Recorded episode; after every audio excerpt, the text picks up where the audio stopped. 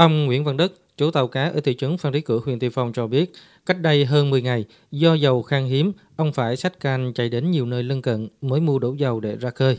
Tuy nhiên, ba ngày qua tình hình có khá hơn. Mới gần đây nhất thì nó có thường xuyên rồi, trước khoảng hơn mười mấy ngày á là mua nó bị kẹt ghê em mà, cũng nhiều chiếc cũng bị kẹt, cũng ở nhà hết. Bây giờ nó hơi ổn định lại rồi, ổn định cũng khoảng 3 4 ngày nay. Tại cảng cá Phan Thiết, các hoạt động dịch vụ hậu cần nghề cá diễn ra rất sôi động. Ông Nguyễn Hữu Minh, chủ thuyền ở phường Đức Thắng, thành phố Phan Thiết cho hay, thuyền của ông vừa cập bến cho bạn thuyền nghỉ ngơi 2 ngày rồi lại tiếp tục đi biển.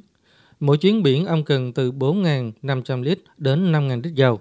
Tình hình khan hiếm dầu trong thời gian qua, cộng với giá dầu cao, cũng ảnh hưởng đến nhiều hoạt động đánh bắt của ngư dân. Bây giờ cũng nghe dầu hạ rồi, nói chung anh em ờ, cũng mừng cỡ nó còn ờ, vụ cái nam ráng ờ, đi. Làm tới hết tháng này tháng 10, dầu ờ, 30 ngàn, ờ, 27 ngàn đồ nhiều lúc cao quá. Bây giờ rẻ còn 24 ngàn thì nói chung ờ, anh em còn cày quả đồ làm được. Nói chung dầu nó nó hạ, dầu cũng tranh thủ làm. Theo Ban Quản lý Cảng cá Phan Thiết, trên cảng hiện có 9 cây xăng dầu cung cấp nhiên liệu cho tàu thuyền hoạt động.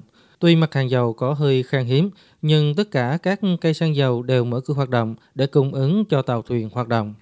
Anh Trần Hồng Sơn, nhân viên bán xăng tại cây xăng dầu Bến Cảng cho biết.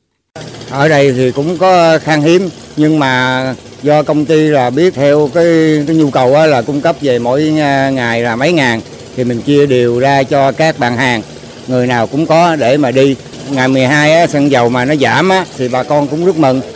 Từ đầu vụ cá Nam, ngư dân Bình Thuận đã gặp khó khăn do giá dầu cao, thu không đủ bù chi. Hiện tại khi giá dầu đang hạ nhiệt, cũng là thời điểm thuận lợi để bà con ngư dân vươn khơi bám biển, tăng thêm nguồn thu.